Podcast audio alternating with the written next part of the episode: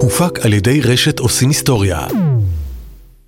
שלום, אני כל כך שמח שבחרתם להאזין לפרק החדש של מזון למחשבה של חברת אמבר.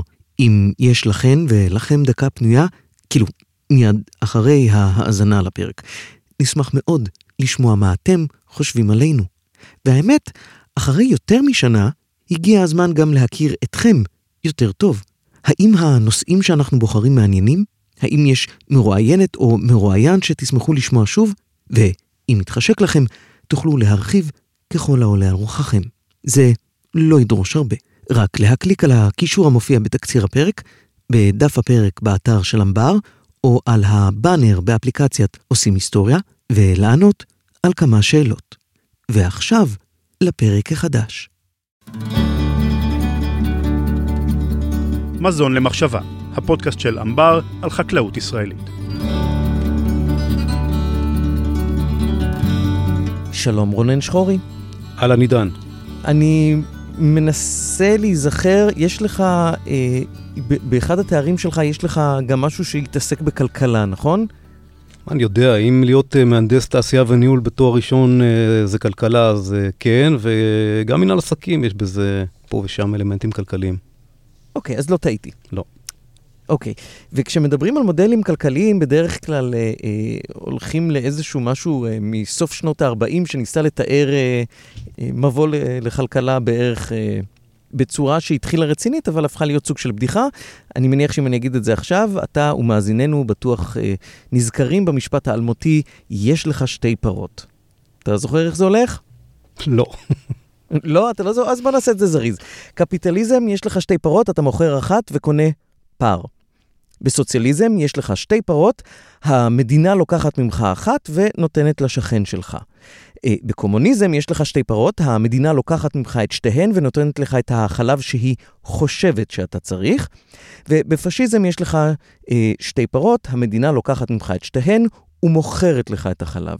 אוקיי, זה פחות או יותר, ככה זה מתחיל. אה, עם השנים נהיו עוד, עוד ועוד בדיחות מסביב לזה. המודל הבירוקרטי למשל מדבר על זה שיש שיש לך שתי פרות, אה, על מנת לרשום אותן אתה צריך למלא 17 טפסים בשלושה העתקים, ואתה שוכח לחלוב אותן. יש לך אה, אה, ניחוש לאיך נראה המודל השמרני שתפס לי את העין? בוא תפתיע. יש לך שתי פרות, אתה מקפיא את החלב וחונט את הפרות. אוקיי? שמרנות אה, זה מין תפיסה שלא זזה לשום מקום. בקיצור, זאת בדיחה, אבל מאחורי הבדיחה הזאת, שהתחילה בתור משהו רציני, המודלים הכלכליים, היום נדבר uh, על מקרו-כלכלה בארץ uh, דרך העיניים של, של הרפת הישראלית.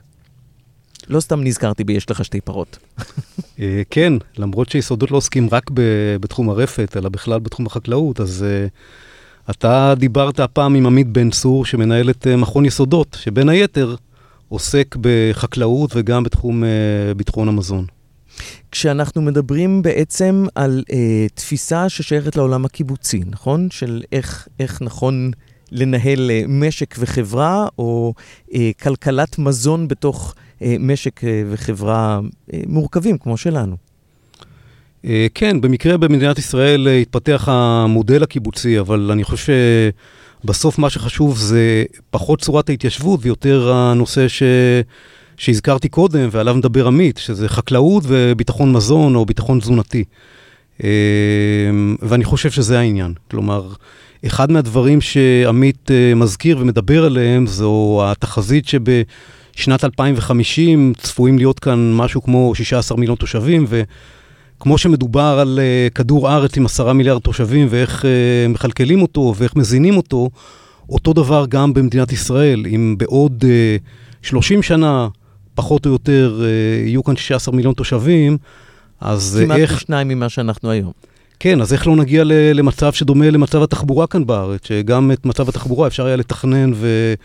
ולבנות מספיק בזמן, אבל כמו שאנחנו לא נרצה אה, לאכול שישה ימים בשבוע ויום אחד אה, להיות תקועים בפקק ולא להיות מסוגלים לאכול, אותו דבר בהקשר של מזון, אנחנו רוצים לתכנן אותו ולהכין את עצמנו לגידול באוכלוסייה. פעם ראשונה מבחינתי ששיחה אה, על מקרו-כלכלה אה, גרמה לי אה, נחת. זאת אומרת, נחת במובן של הבנתי מה רוצים ממני, ולא סטרס של אני לא מבין מה עף לי מעל הראש. אז uh, תודה לעמית שהצליח uh, להפוך uh, קונספטים מורכבים לשיחה קולחת ופשוטה. נאזין לשיחה עם עמית בן צור, מנהל מכון יסודות, וניפגש מן העבר השני.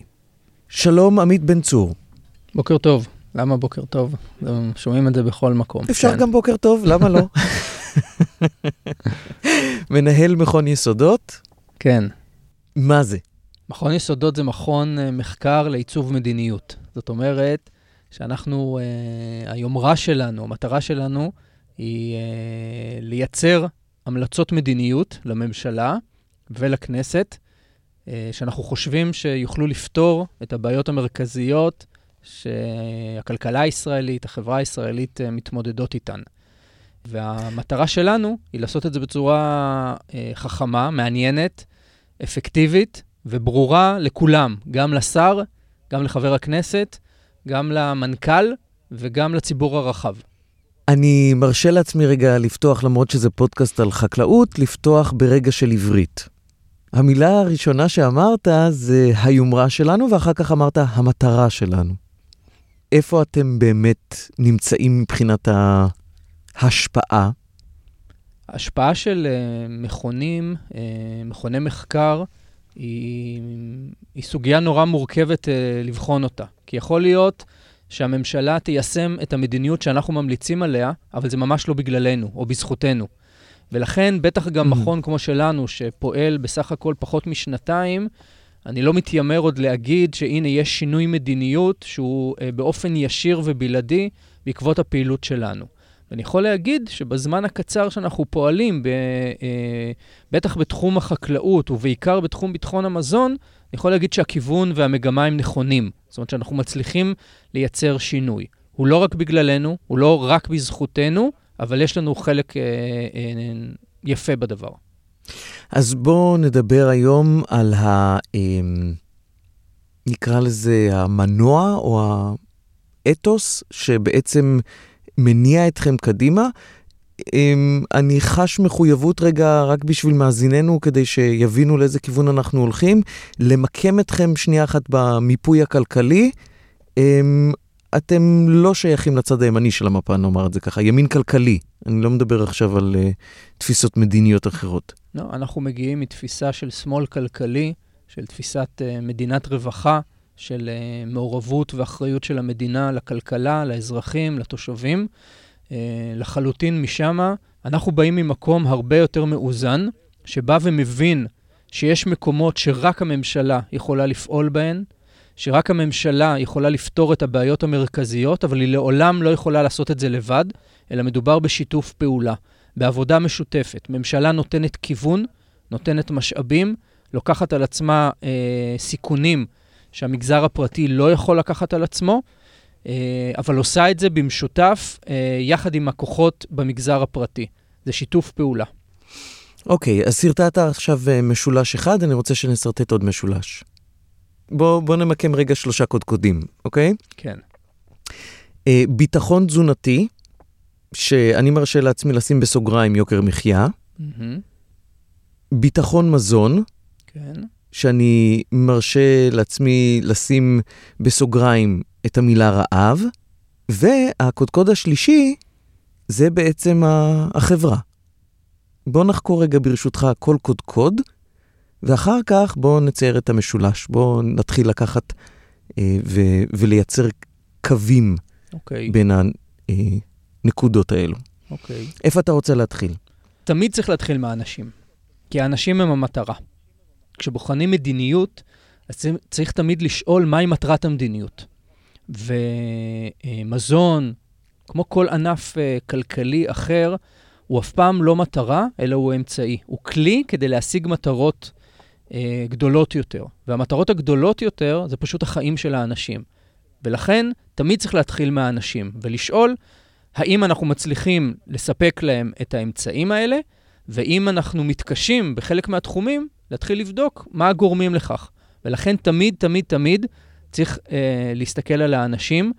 וכשאנחנו מדברים על כלכלה, הרבה פעמים מתבלבלים וחושבים שהכלכלה והמשק הן מטרות. לא, הן לא מטרות.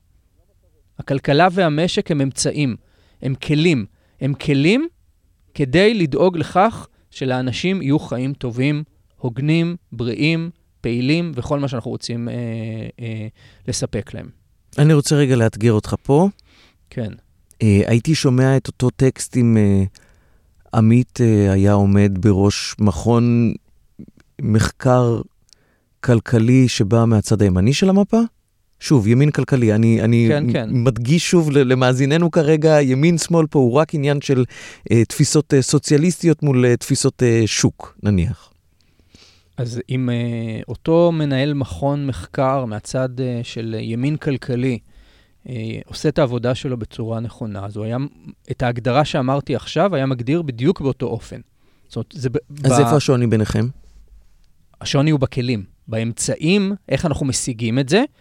והדבר השני הוא בסדרי עדיפויות מבחינת אילו אה, מאפיינים של החיים אנחנו רוצים אה, לאפשר לאנשים אה, אה, לקבל אה, ולממש, והשוני המרכזי יהיה של מי האחריות. זאת אומרת, למי, על מי מוטלת האחריות אה, להשיג או ל- לקדם את אה, צמצום הפער בין המטרות שאנחנו רוצים להשיג לבין uh, תמונת המצב הנוכחית. שני הקודקודים האחרים לא יכולים להתקיים במנותק מהקודקוד שהרגע שמת בראש. הם יכולים להתקיים במנותק, אבל הם לא מטרה. זאת אומרת, אתה יכול ל... לדאוג לכך שיהיה ביטחון מזון או ביטחון תזונתי, אבל אם אין אנשים, אם אין קבוצת אוכלוסייה ספציפית, ואנחנו נמצאים עדיין ב... ב... במדינה ספציפית, אנחנו מדינת ישראל, ואנחנו צריכים לדאוג לתושבי ישראל, לכל האנשים שחיים פה, אז בלי להסתכל עליהם, שני הקודקודים האחרים הם אה, איזה שהם אה, חלליות ככה שטסות להן במרחב, בלי קשר לאיזשהו כוכב אה, שהן צריכות להגיע אליו. בואו נעבור רגע לשני הקודקודים הנוספים, אבל שנייה לפני זה, אתה יודע, כבר נכנסנו עמוק לתוך הגיאומטריה, מעניין אותי לדעת, מבחינתך המשולש הזה שציירנו עכשיו, הוא משולש שווה צלעות או משולש שווה שוקיים? קודם כל, הייתי משרטט אותו לא כמשולש, אלא כמצולע אה, עם אה, יותר קודקודים, אבל עם קודקוד אחד מרכזי שעליו כבר דיברנו. כי ביטחון תזונתי וביטחון מזון הם אה, לא שני מושגים או שני, אה, שני כלים נפרדים. ביטחון תזונתי... הם לא? הם לא, הם לא. ביטחון תזונתי הוא חלק מביטחון המזון. ואני אנסה להסביר. ביטחון מזון זה בעצם מצב שבו לכל האנשים, לא משנה מה מעמדם הכלכלי, אה, מה דתם, מה מינם, כל האנשים, יש להם נגישות למזון. נגישות זה אומר גם פיזית, זאת אומרת שיש מזון על המדפים, בסופר, בשוק, הם יכולים לרכוש אותו. אה, זה אומר שהם גם במחירים הוגנים, אה, בני השגה, שהם יכולים להרשות לעצמם לקנות. והמזון הזה הוא מזון באיכות מספקת, בכמות מספקת, אה, שמאפשרת להם לחיות חיים בריאים, פעילים, וגם מותאמת להעדפות שלהם. זאת אומרת, אם אנחנו חיים במדינת ישראל, ויש פה קבוצה מאוד גדולה של אנשים שאוכלת אוכל כשר, אז צריך לדאוג שיהיה להם אוכל כשר. או אם מישהו הוא צמחוני, אז לדאוג שהוא אה, יוכל אה, להתקיים מהאוכל הצמחוני בכמות המספקת, במחיר ההוגן וכולי. בתוך זה, כשאנחנו מדברים על ביטחון תזונתי, הדגש הוא לרוב על השכבות החלשות מבחינה כלכלית. זאת אומרת, לדאוג לכך שאנשים שהכנסתם אה, החודשית היא נמוכה יחסית, יכולים באמת להרשות לעצמם. אבל אני חוזר למעלה, ביטחון מזון אומר שאנחנו דואגים ומסתכלים על כולם. גם מי שיש לו הכנסה שיכולה, שמספיקה מבחינתו לרכוש אוכל, אם אין לו אוכל לרכוש, או שהאוכל שהוא קונה אה, הוא לא מספיק בריא, או לא יכול לאפשר לו לחיות חיים פעילים, אז ביטחון המזון שלו אה, נמצא ב, אה, אה, במצב לא טוב. אז מבחינתך בביטחון המזון יושב אה, גם אה, אותם 25 גרם קוויאר, כי זה חלק מההגדרה העצמית של מישהו שאוכל את זה לארוחת צהריים? לא, אני לא לוקח את זה לשם, אלא אני לוקח, אה, יש אה, אנשי מדע בעולם ובישראל שאומרים מה זקוק אדם, למה הוא זקוק כדי לחיות חיים פעילים ובריאים. זאת אומרת, מה בשפה המקצועית הדיאטה המומלצת לו, וכשאנחנו מסתכלים על אה, מדינה, על ממשלה ואחריות שלה, אז אני לא חושב שאחריותה לדאוג ל, אה, לדברים שנחמד שיהיה לנו, אלא אחריותה לדאוג לדברים שאנחנו חייבים שיהיו לנו. ומהבחינה הזאת, ההבדל בין אה, עגבנייה, מלפפון, אה, עוף, ביצים, לבין קוויאר הוא, הוא ברור. אז עד כאן הבנו מהו ביטחון מזון. נכון. אבל אמרת לי שהם לא קודקודים נפרדים, מבחינתך. אה, הביטחון התזונתי יושב שם גם. אני אומר שהביטחון התזונתי, כמו שאמרתי מקודם, מוכלל בתוך ביטחון המזון. הוא חלק מהמרכיבים, מההגדרה של ביטחון המזון. בישראל קמה לפני כמה שנים אה, מועצה לביטחון תזונתי. היא יושבת תחת משרד הרווחה. למה היא יושבת תחת משרד הרווחה ולא תחת uh, משרד הבריאות או משרד הכלכלה או משרד האוצר או משרד ראש הממשלה? כי המיקוד שם הוא ב, באוכלוסיות הרווחה. כשאנחנו מדברים על זה, אנחנו מתכוונים בעיקר לאוכלוסיות מוחלשות. ואוכלוסיות מוחלשות בהקשר הזה זה אוכלוסיות מוחלשות כלכלית. Uh, ולכן אין הם חלק מהאוכלוסייה, מכלל האוכלוסייה, שכממשלה, בראייה שלי, צריך uh, לדאוג לביטחון המזון שלה. ולכן ביט, ביטחון תזונתי הוא חלק מההגדרה של ביטחון מזון. ועדיין, אני רוצה, מתעקש לשים את זה בתור uh, קודקוד נפרד, ואני אגיד לך למה. כי המדינה בסופו של דבר, היא שחקן בשוק גם. שחקן מאיזה בחינה? כי בסופו של דבר, היא יכולה לקבוע איך יתנהג השוק כולו. נכון. היא יכולה לדאוג למחירים, היא יכולה לדאוג לסבסוד מצד אחד ולמכסים מצד שני. נכון, לגמרי. הממשלה היא שחקן מרכזי מאוד בכל כלכלה. אה, אין בעצם שוק חופשי ללא ממשלה. גם איזשהו מיתוס כזה. זאת אומרת שאם הממשלה רק תצא ותיתן לכוחות השוק, ליד הנעלמה של אדם סמית, אה, לעשות את שלה, אז אה, הכל יהיה בסדר. ממשלה קובעת חוקים, קובעת רגולציה, היא בעצם מסרטטת את גבולות המגרש שבו הכוחות, כוחות השוק, מה שנקרא, יכולים לפעול. ולכן מלכתחילה היא בתוך המשחק, היא מגדירה את השוק. דבר שני, בעזרת הכלים שיש לה, גם כלי התקציב, המדיניות התקציבית שלה, וגם המדיניות הרגולטורית שלה, חוקים, תקנות שהיא קובעת, היא מסמנת כיוונים שהיא רוצה ללכת אליהם.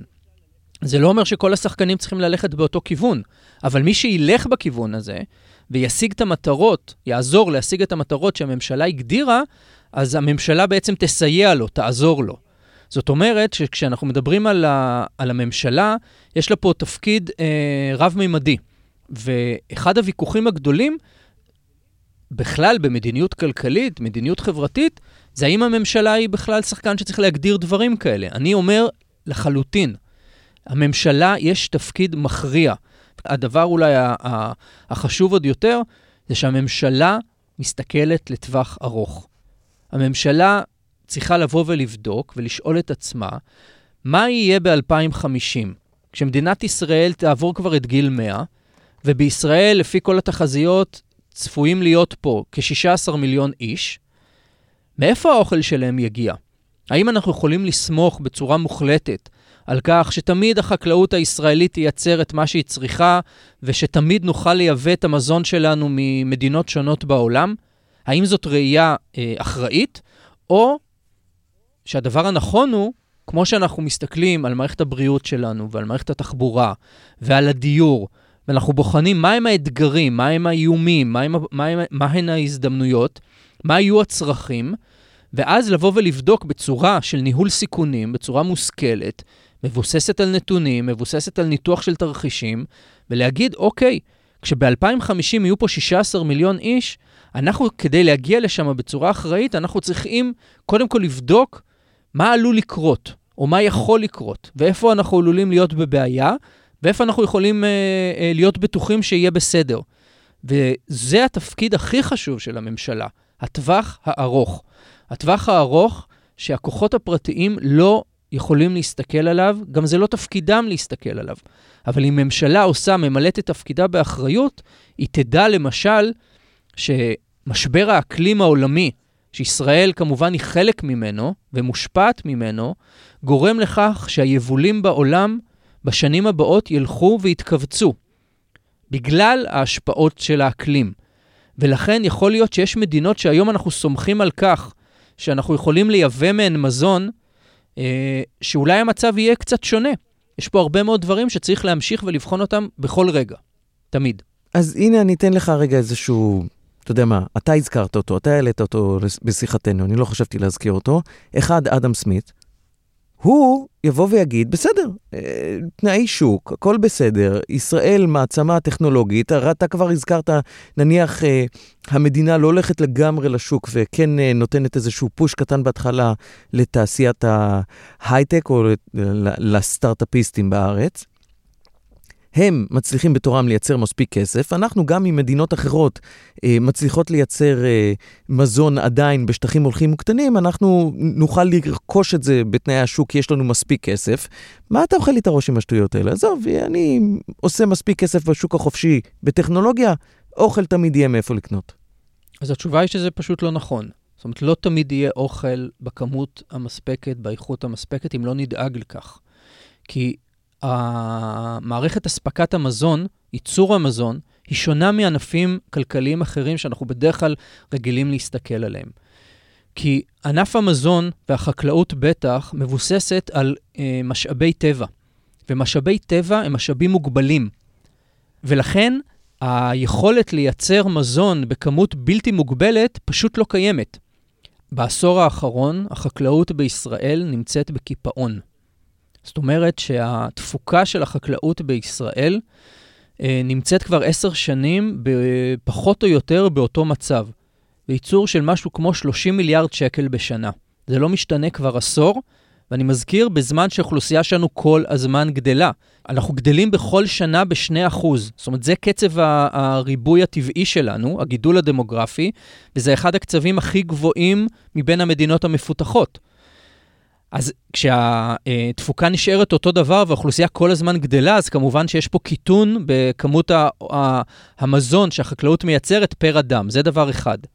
דבר שני, החקלאות בישראל בעשור האחרון נמצאת בנסיגה מבחינת הפריון שלה. כי אם הפריון לעובד בחקלאות בישראל בעשור האחרון נמצא בירידה, וזה בזמן שההשקעות בהייטק החקלאי בישראל נמצאות בעלייה, גם השקעות פרטיות וגם השקעות ציבוריות, אז יש לנו פה בעיה. זה אומר שהטכנולוגיה לא בהכרח משרתת את האתגרים שלנו. גם מדינות אחרות נמצאות באותה בעיה. יש כמה מדינות קטנות כמו רוסיה, סין, הודו, יפן, שבשנים האחרונות מבינות, הבינו את האתגר הזה של ביטחון המזון, והתחילו לייצר לעצמן תוכניות אסטרטגיות לביטחון מזון, כי הן מבינות שהן לא יוכלו לסמוך על כך שיהיה בסדר. הזכרת את רוסיה, היא היצואנית מספר 3 בעולם של חיטה. נכון. כשאנחנו uh, סומכים על כך שתמיד נוכל uh, לקנות את החיטה שלנו, אנחנו צריכים להבין שמערכת המזון ביס, ב, בעולם היא מערכת מאוד מאוד ריכוזית. יש היום משהו כמו 6 או 7 מדינות uh, בעולם, בתוכן האיחוד האירופי שמורכב מכמה מדינות, אבל הוא שוק משותף, שהן מייצאות למעל אה, מחצית ממדינות העולם את החיטה, ביניהן ישראל. זאת אומרת שאנחנו, אם אנחנו לא נוודא שאנחנו נוכל להמשיך אה, לרכוש מהן, לייבא מהן את החיטה, אנחנו עלולים להיות בבעיה. זה הזמן להזכיר שהיית ראש המטה אה, ב- ברשות החדשנות, נכון? נכון. בוא רגע ננסה לראות, למרות שנתנו דוגמאות בעולם האמיתי דרך החיטה, אני רוצה רגע להסתכל באמצעותך על אחד הסיפורים הכי חמים בעצם, שיש לנו בחקלאות הישראלית בשנתיים, שלוש האחרונות, וזה עולם משק החלב. כן. בואו ניקח את המודלים האלה ונשים את זה עכשיו בתור הנדסת מרחב, ונבין איך כל הרעיונות היפים האלה שלך, בינינו, אה, מתרסקים על קרקע המציאות. מתרסקים כי? כי משק החלב, בוא, בוא נודה באמת, לא, לא מתפקד בצורה כל כך טובה. למה? איפה הוא לא מתפקד טוב? זה הפך להיות איזשהו סוג של שדה קרב. משהו במציאות עצמה לא מתחבר. יש לך פה שתי נקודות שכל אחד מהם רוצה באמת את מה שמגיע לו. הצרכנים מצד אחד, את, אתה יודע, דיברנו הרי על כן. ביטחון מזון, ומצד שני, החקלאים שעובדים מאוד מאוד קשה, שרוצים לראות ברכה בעמלם. אתה צודק.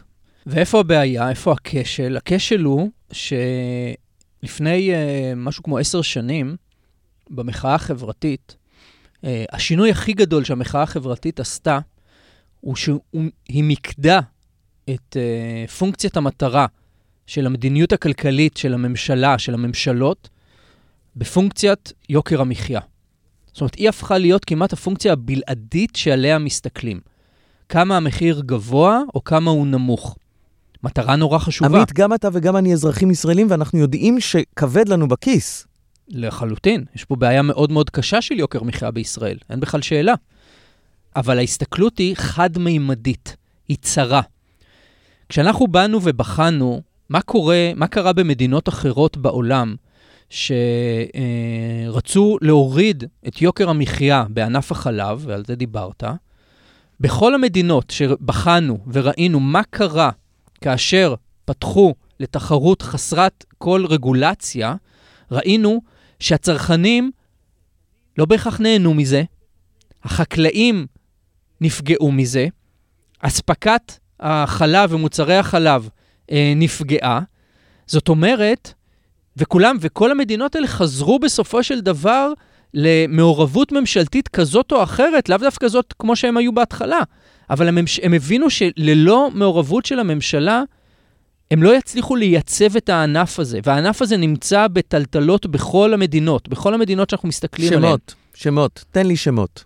אתה יודע, אנחנו מדברים על מדינות, אני רוצה, אתה יודע, ב- בשיחה הקצרה שניהלנו לפני ההקלטה הזאת, אתה אמרת לי, תראה, כשאנחנו מסתכלים אה, במכון אה, ומנסים למדוד את עצמנו אה, בצורה השוואתית, אנחנו מסתכלים על אה, מדינות אירופה המערבית וארצות הברית.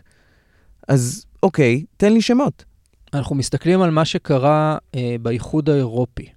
כשהם מתכננים את המדיניות שלהם, הם מסתכלים עשר שנים קדימה, קובעים מה תהיה המדיניות לשבע השנים הבאות, מודיעים על זה שנתיים מראש, ואז החקלאי, יש לו מספיק זמן להיערך. זאת אומרת, גם אם הוא מחליט, וואלה, המדיניות החדשה כבר לא מתאימה לי.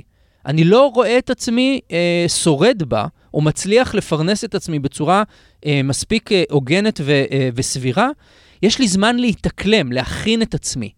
בישראל, כשחותמים על הסכמים בענף החלב, משנים אותם כל הזמן, כל כמה שנים עוד הסכם. ועכשיו קבענו הסכם, אבל בואו עכשיו אה, נכניס בו איזשהו חור ונתחיל לייבא חמאה, בלי להבין את ההשלכות ארוכות הטווח של זה. עכשיו, הפתרון, כמו שאמרתי מקודם, הוא תמיד איזונים. אז זהו, אז בוא תן לי את הנוסחה שלך. בישראל... איך כ- אני מצליח מצד אחד בתור צרכן ליהנות ממחיר שפוי של מוצרי חלב על המדף, כן. ומצד שני, שהחקלאי ש, שמגדל את הפרות ודואג לחלוב אותן בשעות לא שעות, אה, ודואג לרווחתן ודואג לבריאותן, מהמם, גם בסופו של דבר יצליח, אתה יודע, אפילו הוא עצמו בתור צרכן, נכון. לשלם מחיר נורמלי. נכון. אין חקלאות ללא חקלאים. כדי שיהיו חקלאים, אנחנו צריכים לדאוג לכך שהתנאים שבהם הם פועלים מאפשרים להם להתפרנס בכבוד אה, ולהיות מסוגלים בעצמם, כמו שאמרת, אה, הם גם צרכנים, לרכוש את מה שהם צריכים בשביל אה, לחיות. ההסתכלות צריכה להיות הסתכלות מאוזנת. חקלאי, רפתן, שלא יכול, שלא רואה אה, אה, עתיד לפעילות הכלכלית שלו, לא ישקיע במשק שלו. כשהוא לא משקיע במשק שלו, היעילות של העבודה שלו הולכת ופוחתת. כשהיעילות של העבודה שלו הולכת ופוחתת, זה אומר שעלות הייצור שלו, של החלב, הולכת ועולה. כשעלות הייצור הולכת ועולה, אז יכולים לקרות אחד מן השניים. או שהמחיר שהוא מקבל עבור החלב שלו כבר לא מספיק בשביל לכסות את העלויות שלו, והוא פשוט יצא מהענף הזה, ויהיו לנו פחות ופחות רפתנים, ולכן תהיה ריכוזיות יותר גדולה, והמחירים לא יפחתו בגלל זה, או שהמחיר שה, אה, שהחקלאי הזה ירצה לראות מול העיניים יצטרך לעלות, כי, כדי לכסות את העלויות שלו. כדי לאזן בין המחיר לצרכן לבין המחיר ליצרן, אנחנו צריכים טווח ארוך. צריכים אמון בין הממשלה לבין החקלאים. אחד הדברים הקשים ביותר שקיימים בישראל, בהרבה תחומים, ואנחנו רואים את זה עכשיו בימי הקורונה בצורה דרמטית, ובחקלאות זה כבר הרבה מדי שנים, זה חוסר האמון בין הממשלה לבין החקלאים. כל צד חושב שהצד השני יעשה לו תרגיל, ואם הוא ייתן לו א', אז אחר כך הוא יבקש את הדבר השני. החקלאים לא מאמינים שהממשלה תחתום איתם על הסכם עכשיו, ובעוד שנתיים היא לא פתאום תרצה לשנות חלק מהתנאים שלו ותכפה עליהם את זה. הממשלה מהצד השני אומרת, רגע, אם אנחנו עכשיו נחתום על הסכם ארוך טווח עם החקלאים, הם כל הזמן ימשיכו לבוא אלינו אה, בבקשות ותלונות ובעיות. חוסר האמון הזה בסוף פוגע בצרכן. כי כשהפעילות היא לא יעילה מספיק, כי אפשר, ל... כי אתה לא בטוח במה יהיה איתך בשנה הבאה. כשאתה אה, לא יכול לתכנן לטווח ארוך ולהשקיע במשק שלך ולייעל אותו, מי שבסופו של דבר נפגע מזה, זה לא רק היצרן, אלא זה הצרכן שמקבל מוצרים במחיר גבוה ממה שהיה אפשר להשיג. והכשל הזה של חוסר האמון, שהוא חוצה בהרבה מאוד תחומים, הרבה מאוד ענפים כלכליים בישראל, הוא אחד הקשיים הכי גדולים שאנחנו צריכים לשנות, להתמודד איתם. ומהבחינה הזאת, ענף החלב, שהוא הרבה פעמים שהוויכוח אה, הוא, רגע, האם הענף צריך להיות מתוכנן או לא מתוכנן? זאת לא השאלה הנכונה. ענף החלב, בגלל המאפיינים הבסיסיים שלו, של ויסות הכמויות שנדרשת בו, בין חורף לקיץ, בין שינויים במזג אוויר, מחייבת שענף יהיה מתוכנן. השאלה מי יתכנן את זה. האם הממשלה תתכנן את זה, שמסתכלת על האינטרס הציבורי הרחב? האם החקלאים אה, יהיו אלה שמתכננים את זה, שמסתכלים קודם כל, יסתכלו קודם כל על הקשיים או האתגרים הכלכליים שלהם, או אולי המחלבות הם אלה שיתכננו את זה, שהן מסתכלות על האינטרס הכלכלי שלהן. אני חושב שיש גורם אחד שיכול לעשות את זה בצורה אחראית, אופטימלית, אה, יעילה, וזאת הממשלה. מהו האיזון? באיזה אופן? אנחנו ממש לקראת uh, סיום של uh, עבודת מחקר מאוד מאוד גדולה על הדבר הזה. לנו יש כבר את כיווני המחשבה שלנו, שאני מקווה שממש בקרוב גם נוכל uh, להציג אותם. לא, לא תספר משהו למאזינים של מזון למחשבה ככה? אני יכול להגיד... בכל uh, זאת, אתה פה כבר ואתה אומר שזה כמעט מוכן, אז זרוק עצם, בחייאת. אני חושב שהדבר שה, uh, המרכזי הוא שאין פתרון אחד פשוט. מי שחושב שאם נפתח את הכל, לא תהיה שום מעורבות ממשלתית, נשיג את המטרה שלנו, טועה. זה פשוט לא קורה ככה במדינות אחרות. מי שחושב, להבדיל, שאם רק נשמור על מה שקיים עכשיו, על האופן שזה עובד עכשיו, אה, המצב יהיה טוב, זאת גם תשובה לא נכונה. הלקח הכי גדול שאנחנו למדנו מהסתכלות על אה, מדינות אחרות שניהלו ועשו שינויים בענף החלב שלהן בשנים, בעשור האחרון הוא, שא', אין פתרון אחד פשוט. שתיים, שהממשלה תמיד ממשיכה להיות מעורבת בדרך כזאת או בדרך אחרת. שלוש, שקודם כל כדאי להגדיר מה המטרה. זה נכון בכלל למדיניות ציבורית ובטח לגבי החקלאות. קודם מגדירים את המטרה, ואחרי זה מתווכחים על הכלים. אצלנו זה בדרך כלל הפוך. רבים כל היום כן יבוא, לא יבוא, כן מכס, לא מכס, כן מחיר מטרה, לא מחיר מטרה. כל הדברים האלה הם כלים. בואו נגדיר מה המטרה. כמה חלב אנחנו רוצים שיהיה פה? באיזה מחיר אנחנו רוצים שהוא יהיה? איך ייראה ענף החלב שלנו? מה המטרות החברתיות, כלכליות אה, של ביטחון המזון? ואז בואו נבחן מהם הכלים, כלי המדיניות שיכולים להשיג את זה. יש אה, אה, תובנה מאוד מאוד פשוטה. אין כלי מדיניות מושלמים. לכל כלי יש יתרונות ויש חסרונות. העניין הוא שהרבה פעמים מכלים את האנרגיה ואת, ה, אה, ואת הזמן ואת הכוח בוויכוחים על הכלים, לפני שבכלל מגיעים להסכמה על מהי המטרה. עמית בן צור, מנהל מכון יסודות יש כל כך הרבה נושאים שעוד לא נגענו בהם, כמו למשל גילם ההולך ומתבגר של החקלאים בארץ, שבעצם הופכים להיות אה, דור אחרון, כי אין להם דור ממשיך, גם זה משפיע. יש עוד איזה שניים, שלושה נושאים שלא נגענו בהם, נכון? שניים, שלושה, שלוש מאות, כן, אתה צודק. אז אני אשמח מאוד שתשוב אלינו ואולי נחקור ככה עוד, אה, עוד זווית מסוימת. אה, ואני באופן אישי, אני מניח שגם חלק ממאזיננו, אה, ממתינים לפרסום הדוח שלכם, שככה חצי סיפרת עליו. stay tuned. עמית בן צור, מנהל מכון יסודות, תודה רבה. תודה לך.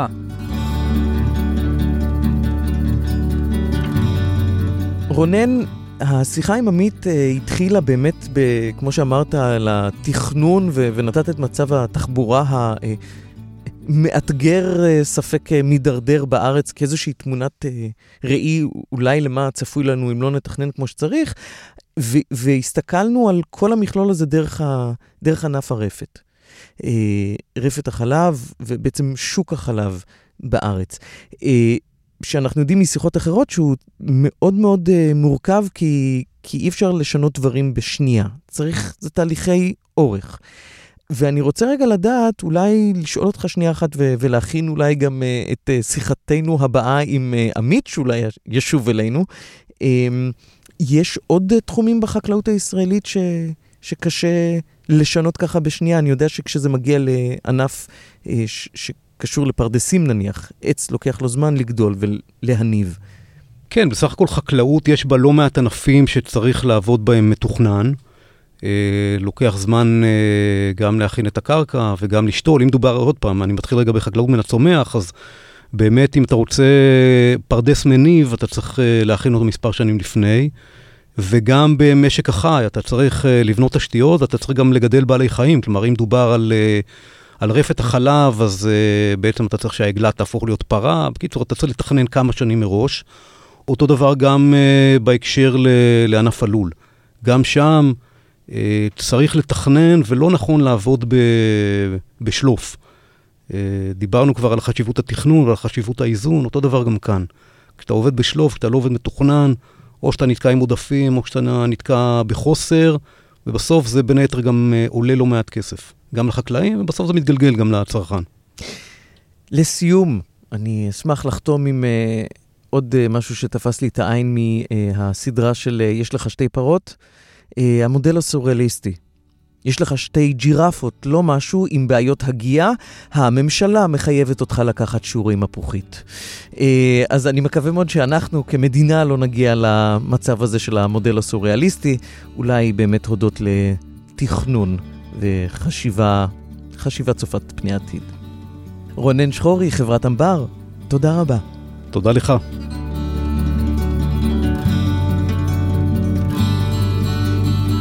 מזון למחשבה, הפודקאסט של אמבר על חקלאות ישראלית.